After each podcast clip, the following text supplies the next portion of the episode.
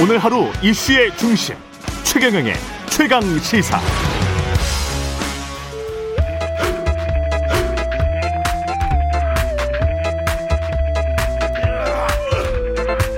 정치 권하는 남자 권성동의 정치 권법. 네, 정치 권하는 남자 권성동의 정치권법 여의도 정치의 뜨거운 현안들 관록의 사선 국민의힘 권성동 의원과 야당의 눈으로 들여다보는 시간입니다. 국민의힘 권성동 의원님 나오셨습니다. 안녕하세요. 예, 안녕하세요. 네. 일단 어제 국회 본회의 열었고요. 정진석 의원이 국회 부의장 선출이 됐습니다. 상임 배분도 마무리됐고 그래도 잘 된 겁니다. 그렇습니다. 예. 그동안 21대 국회 구성 이후에 예. 민주당이 음. 초다수석을 차지했다는 이유로 예. 어, 대화와 협치는 팽개친 채 음. 사회 소위 뭐 저희들은 그 다수결 독재를 했다고 하는데 예. 이제 상임위원장도 배분하고 부의장들이 선출해서 예. 협력의 정치를 하겠다는 신호를 보여서 다행스럽게 음. 생각합니다. 예. 언론중재법 개정안과 관련해서도 이제 8인 협의체 구성하겠다고 한 건데 이거는 어떻게 보십니까? 그냥 한 발 물러선 걸까요? 아니면은 어떻게 합의가 되는 걸까요? 글쎄요, 저도 그 네. 민주당의 그런 속내는 잘 모르겠는데 네. 민주당 지도부는 강행처리 의사가 강했고 또 네. 내부에서 좀 반대가 있었고 예. 특히 또 당 원로 민주당 원로들이 반대가 굉장히 심했고 여론이 굉장히 악화가 됐었거든요. 대통령도 뭐 협의 시간을 갖게 예, 된 거는 대통령 청와대에서도 반대를 예. 했었고 예. 처음에 강행 처리하고 한다고 할 때는 여론조사 해보면 한 50% 이상이 찬성 여론이 많았어요. 그랬었습니다. 예. 그런데 그 이후에 우리 예. 당에서 이걸 이슈 파이팅을 한 후에 여론조사를 하니까 예. 거의 비슷하게 나왔거든요. 아, 그랬군요. 어, 특히 예. 그런데 애국 언론에서 이게 과연 민주국가냐, 언론의 음. 자유도 제대로 보장하지 않는 나라, 음. 대한민국. 이런 식의 인상이 굉장히 강했기 때문에 국경 없는 기자회. 예, 예. 예. 예. 그래서 아마 아, 지금 한발 양보 양보 아닌 한발 후퇴한 음. 것으로 그렇게 보고 있습니다. 그거는 그냥 갈 거라고 보십니까? 아니면은 협의가 만약에 안 된다면 어떻게 보세요? 저는 민주당 입장에서 이거 음. 강행해가지고 얻을 게 없거든요. 얻을 게 없다. 예, 언론을 적으로 돌려놓고 음. 무슨 정치를 하겠습니까? 음. 현대 민주주의는 언론을 통해서 국민의 여론이 반영이 되고 투영이 되는 그런 예. 시스템이거든요. 합의가 될 가능성은 있습니까? 저는 합의될 가능성이 없다고 봅니다. 이 왜냐하면은 예. 우리나라는 이 소위 가짜 뉴스, 예. 언론 피해로 인한 구제책이 너무 다층적으로 다 보장이 돼 있어요. 이미 있다. 예, 형사적으로는 예. 명예훼손죄로 처벌할 수 있고요. 민사적으로도 손해배상에서 언제든지 어저 위자를 받을 수가 있거든요. 음. 그런데 마치 미국은 형사 시스템이 없습니다. 오로지 언론 피해로 인한 구제는 민사로 해결해야 되고 음. 그래서 악의적인 보도 같은 경우에는 음. 소위 징벌적 손해배상 제도를 도입했거든요. 그 모든 산업에 다 이제 도입을 하는 거죠. 미국 같은 경우는. 아니 그러니까 예. 뭐 다는 아니고 예. 뭐 있는 데도 있고 없는 데도 예. 있는데 그래서 어, 그런데 우리는 뭐 형사적으로도 처벌할 수가 있고 음. 민사적으로도 구제책이 있는데 음. 굳이 이걸 또 할 필요가 있겠냐. 이 과잉이 아, 니냐 과잉이 아니냐. 예. 이런 점이 있고 음. 그러다 보니까 애국 언론들도 다 비판적으로 나오는 겁니다. 알겠습니다. 그 당내 현안 이야기를 해야 될 것 같은데요. 예. 방금 전에 이제 오신한 종합상황실장 유승민 캠프입니다. 예. 그 역선택 방지 조항이 들어가 가는 것, 그 다음에 정홍원 선관위원장이 왠지 모르게 윤석열 후보를 지원하는 것 같다. 계속 이런 식으로 나오면 역선택 방지 조항을 만약에 놓으려고 한다면 그러면 선관위원장 사퇴하라고 우리는 촉구할 수밖에 없다. 이런 말이거든요. 이미 촉구했잖아요. 예. 어떻게 어떻게 보세요? 만약에 예. 역선택 방지 조항이 들어가는 것이 예. 유승민 후보 측에 예. 유리하다면은 예. 그런 주장했겠습니까? 거꾸로. 거꾸로. 예. 불리하니까. 예. 불리하니까 그런 주장하는 거 아니겠어요. 근데 원칙적으로 봤을 때 그러니까 유불리를 떠나서 그러니까 그래서 저는 뭐, 뭘로 해야 되는 거예요? 저는 예. 그 홍준표 후보 얘기가 맞다고 봐요. 홍준표 후보가 예. 2018년 지방선거 당시에 예. 당 대표를 하셨거든요. 그랬죠? 그때 우리 당헌에 역선택 방지 규정을 도입을 했습니다. 예. 그리고 뭐라고 말씀하셨냐 하면은 예. 지금까지 여론조사에서는 민주당, 정의당 지지자들이 우리 당 후보를 선출하는데 관여했다. 어. 이거 엉터리 중에 엉터리 아니냐? 앞으로 민주당, 정의당 지지자들이 우리 당 후보를 뽑는데 관여하지 못하도록 내가 이번에 역성택 방지 규정을 도입을 했다. 이렇게 분명하게 말씀을 하셨고, 예. 그 다음에 그 전에 2017년 대권 후보로 나오셨잖아요. 홍준표 예. 후보께서. 그때도 뭐라고 언론 인터뷰에서 말씀하셨냐면은, 예. 어, 그때 이제 야권 후보 단일화 얘기가 나왔어요. 예. 그건 이제 실무선에서 논의할 문제지만은 예. 기본적으로 역선택 방지는 넣어야 된다. 라는 취지로 그때도 인터뷰를 하셨거든요. 어. 그게 정확한 거죠. 그게 지금은 근데 호남 지지율이 뭐 그러니까 예, 지금 그러니까 이제 예. 상황에 따라서 당, 자기의 유불리에 따라서 말이 왔다 갔다 하는 거예요 지금. 홍준표 후보도 역선택 방지 조항을 넣으면 안 된다는 입장. 그렇죠. 이잖아요. 예. 예. 그러니까 과거에는 그렇게 말씀하셨어요. 근데 지금은 그 부분이 본인한테 유리하다고 판단해서인지 또 다른 말씀을 하고 계시거든요. 예. 그래서 어 근데 이게 이제 우리 당 후보를 뽑는데 예. 소위 정권 교체를 이제 각종 여론조사를 제가 이게 쭉 이제 봤어요. 다 보면 예, 보고 예. 또 밑자료까지 예. 구체적인 세부 자료까지 보면은 음. 어 홍준표, 유승민 후보의 경우에 그분들을 지지하겠다는 지지자들이 음. 이재명과 어, 이재명 후보와의 가상 대결에서는 음. 절반 이상이 이재명 후보를 지지하는 거예요. 아, 예. 예. 예. 그러면은 어. 결국은 우리 당 후보를 선정하는 데 있어서 예. 민주당 지지자들이 좌지우지하게 되는 결과가 도, 이제 이제 되는 겁니다. 결국은 민주당으로 갈 거다 그 후보들 그 지지자들이. 예, 그렇죠. 예. 결국은 우리가 우리가 여론조사에 있어서 역선택 방지조항을 넣느냐 맞느냐의 문제는 음. 그리고 우리가 예선을 결치는 문제는 우리가 여론조사를 통해서 이제 후보자를 선정하잖아요. 예선을 통해서 그러면 이제 본선에서의 경쟁력이 누가 강하냐, 아, 강한 사람을 뽑기 위한 거 아니겠습니까? 그렇죠. 그런데 예선에서 우리 당의 모 후보를 지지했던 민주당 지지자들이 실제 본선에 가서는 민주당 후보를 지지하는 꼴이 되는 거예요. 이게 과연 정의와 상식과 공정에 부합하느냐의 차원에서 보면은 어. 이건 저는 문제가 있다 이렇게 보는 겁니다. 그렇기 때문에 일찍이 민주당에서는 네. 자기 당 후보 대선 후보 뽑을 때 민주당 지지자와 무당층만을 대상으로 한다고 이미 당헌에 규정을 내렸어요 민주당은. 아. 그 민주당이 그런 면에 보면은 우리보다 한 발 앞서간 것이고 예. 그런 한 발 앞서간 것을 따라가기 위해서 2018년 당헌 개정할 때 홍준표 당시 당 대표가 예. 역선택 방지 조항을 넣은 겁니다. 쉽게 얘기해서 음. 우리 당 후보를 뽑을 때는 우리 당을 지지하거나 음. 또 중도에 있는 무당층만을 음. 대상으로 해야지 민주당 지지자들은 본선에 가면 민주당 후보를 찍는 거예요. 근데 민주당 지지자들이 우리 어. 당의 어 이 저기 경선에서 우리 당의 그 후보 선정에서 결과를 자주우지할 수 있게끔 놔두는 것 자체가 저는 정의에 반한 것이다 이렇게 보고 있습니다. 근데 그 사람들이 그 그 집단이 꼭 민주당 지지자들인지 중도층인지 마음을 바꿀 수 있는지 또는 그 후보들마다의 호감도랄지 비호감도가 달라서 그래서 다 물어보거든요. 그러면 그냥 오신환 실장 같은 경우는 비호감도가 굉장히 높기 때문에 특정 후보가 윤석열 후보를 말하는 거. 아니, 그렇지 않죠. 왜냐하면 예. 제일 중요한 게 가상 대결이 양자 대결이거든요. 예. 우리 당의 예컨대 뭐 유승민, 어. 이재명 할 때 누굴 찍을 것이냐. 예. 홍준표 이재명 할 때 누굴 찍을 것이냐. 이낙연이 할때 누굴 찍을 것이냐. 예. 하는데 그분들이 야권 후보 적합도 조사에서는 민주당 후보들이 빠져 있으니까 예. 우리 당의 특정 후보를 찍었다가 예. 선택했다가 그다음에 가상대 민주당 후보의 가상 대결에서는 예. 이재명계의 가상 대결에서는 이재명을 가는 게 문제죠. 그러니까 그분들이 본 마음은 뭐냐? 예선은 누구를 어. 찍겠지만은 어. 우리 당의 특정 후보를 찍겠지 본선은 어. 내가 가서 민주당 후보를 찍겠다는 거예요.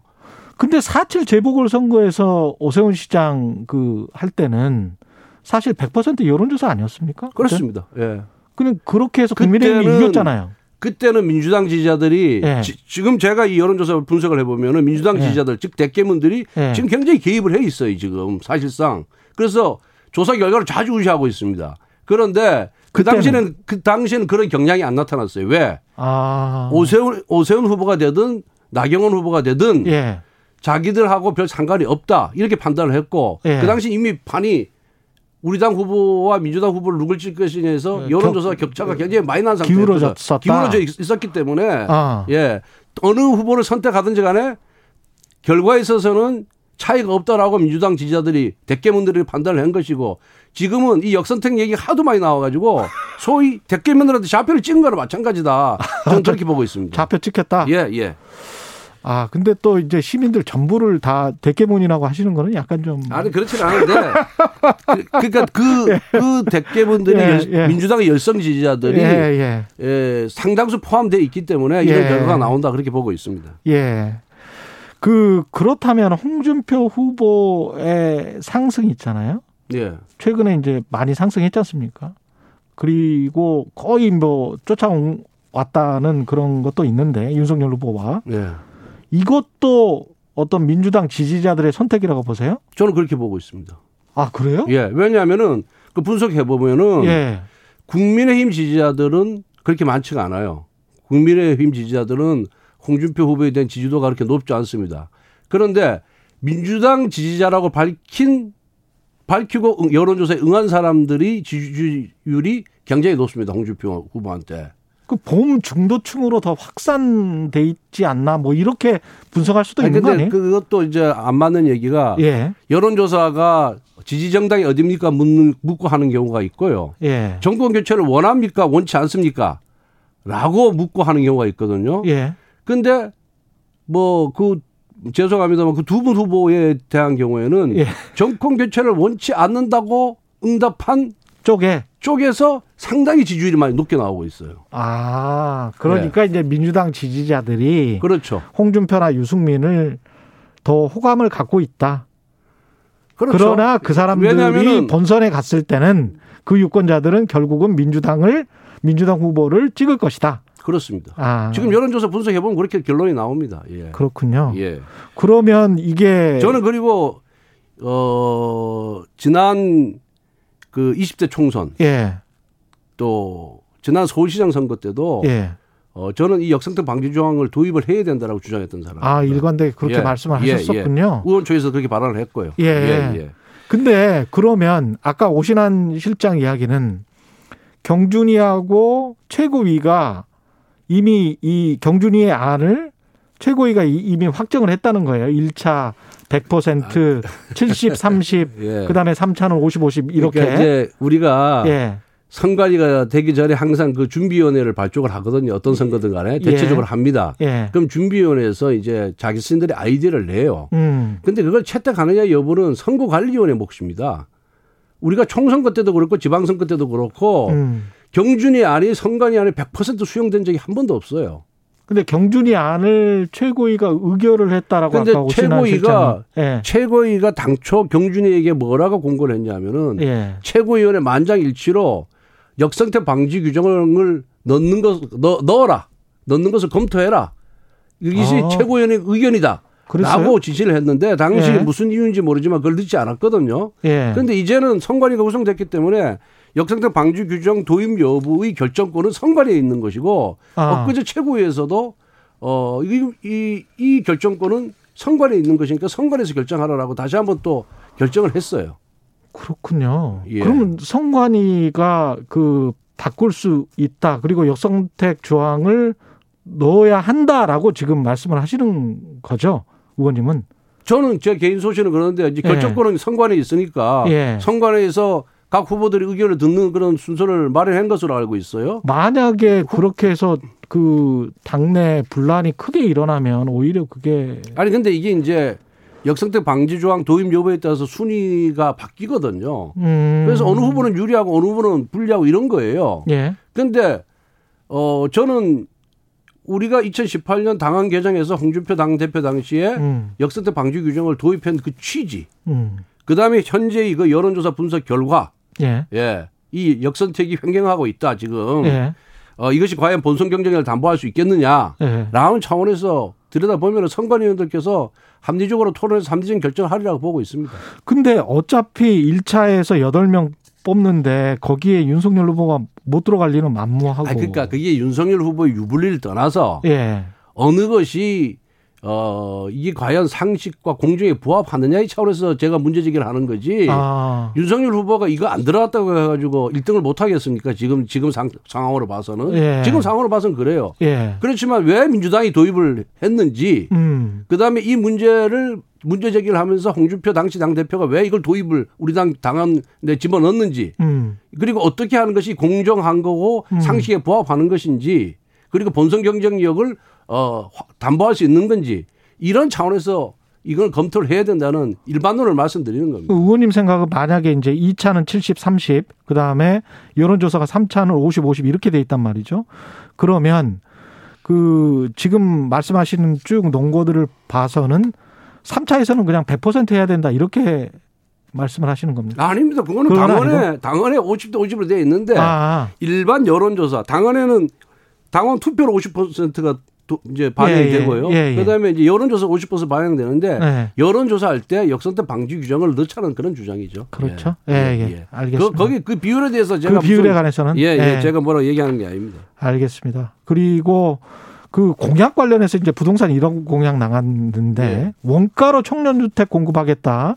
예. 이게 유승민 전 의원도 그런 식으로 이야기를 하고 홍준표 후보도 포퓰리즘이다. 그 다음에 유승민 캠프에서는 그 일부 정책은 문재인 정부의 복붙이다. 예. 그냥 붙여놓은 거다 그냥 복사해서 예. 이 그 폄하를 했는데요.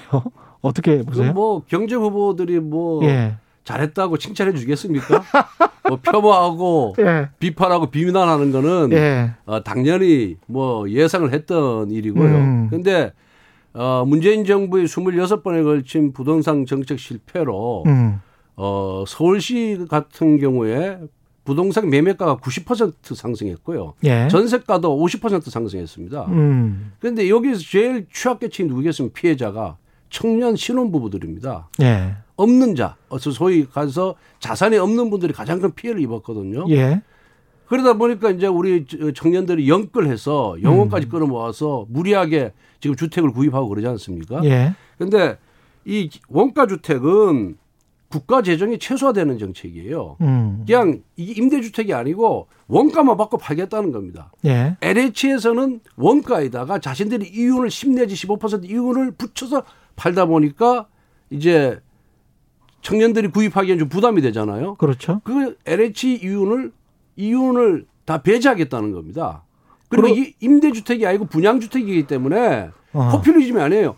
파, 지어서 팔면 돈이 들어오지 않습니까? 청년들로부터. 음. 그러니까 또 지을 수 있는 거예요. 그러니까 국가 재정에는 큰 영향이 없습니다. 그 LH가 근데 부채가 지금 사실은 수백 조인데 예. LH 같은 경우에 그러면 우리는 정말 땅 파서 장사하냐 아니, 이렇게 이야기가 나올 텐데. 아니 그러니까 LH가 LH가 예. 왜 이윤을 남겨서 파냐면은 예. 그걸 갖고 분양주택을 분양이 아닌 임대주택을 짓기 때문에 그런 거거든요. 예. 그래서 그런 임대주택 부분에 대해서 국가 재정이 지원해 줄 필요는 있다. 음. 그래서 그리고 청년들이 이 주택을 사서 5년이 지나면 대팔 때 만약에 상승이 되지 않습니까? 예. 그럼 상승분의 70%를 돌려주는 거예요. 예. 상승분의 70%를 청, 그 주택 구입자한테 돌려주는 거예요. 그럼 그 음. 자산 축적이 되는 거거든요. 알겠습니다. 그래서 어, 워낙 이 젊은 층들이 주택난이 심각하고 음. 이로 인해서 뭐 결혼도 포기하고 출산도 포기 다 포기하지 않습니까? 음. 그 이런 문제에 대해서 해법을 제시하는 것 자체가 예. 이게 굉장히 신선한 해법이고 일반 언론인들과 일반 청년들은 예. 이거 청년 기자는 그러더라고 이거 좋은 정책이라고 저한테 음. 그러면서 비혼 결혼한 사람 말고 비혼 비혼 예. 결혼하지 않은 청년들에게도 이 혜택을 달라 그렇게까지 얘기를 하더라고요. 그래서 그거는 그렇게 하고 할 거다 이렇게 얘기는 한 적이 있습니다. 알겠습니다. 오늘 말씀 감사하고요. 국민의힘 권성동 의원이었습니다. 고맙습니다. 네, 감사합니다. 예, 인터뷰 내용 중에 부적절한 단어 표현이 있었던 점은 제가 대신 사과드립니다. 예, 고맙습니다.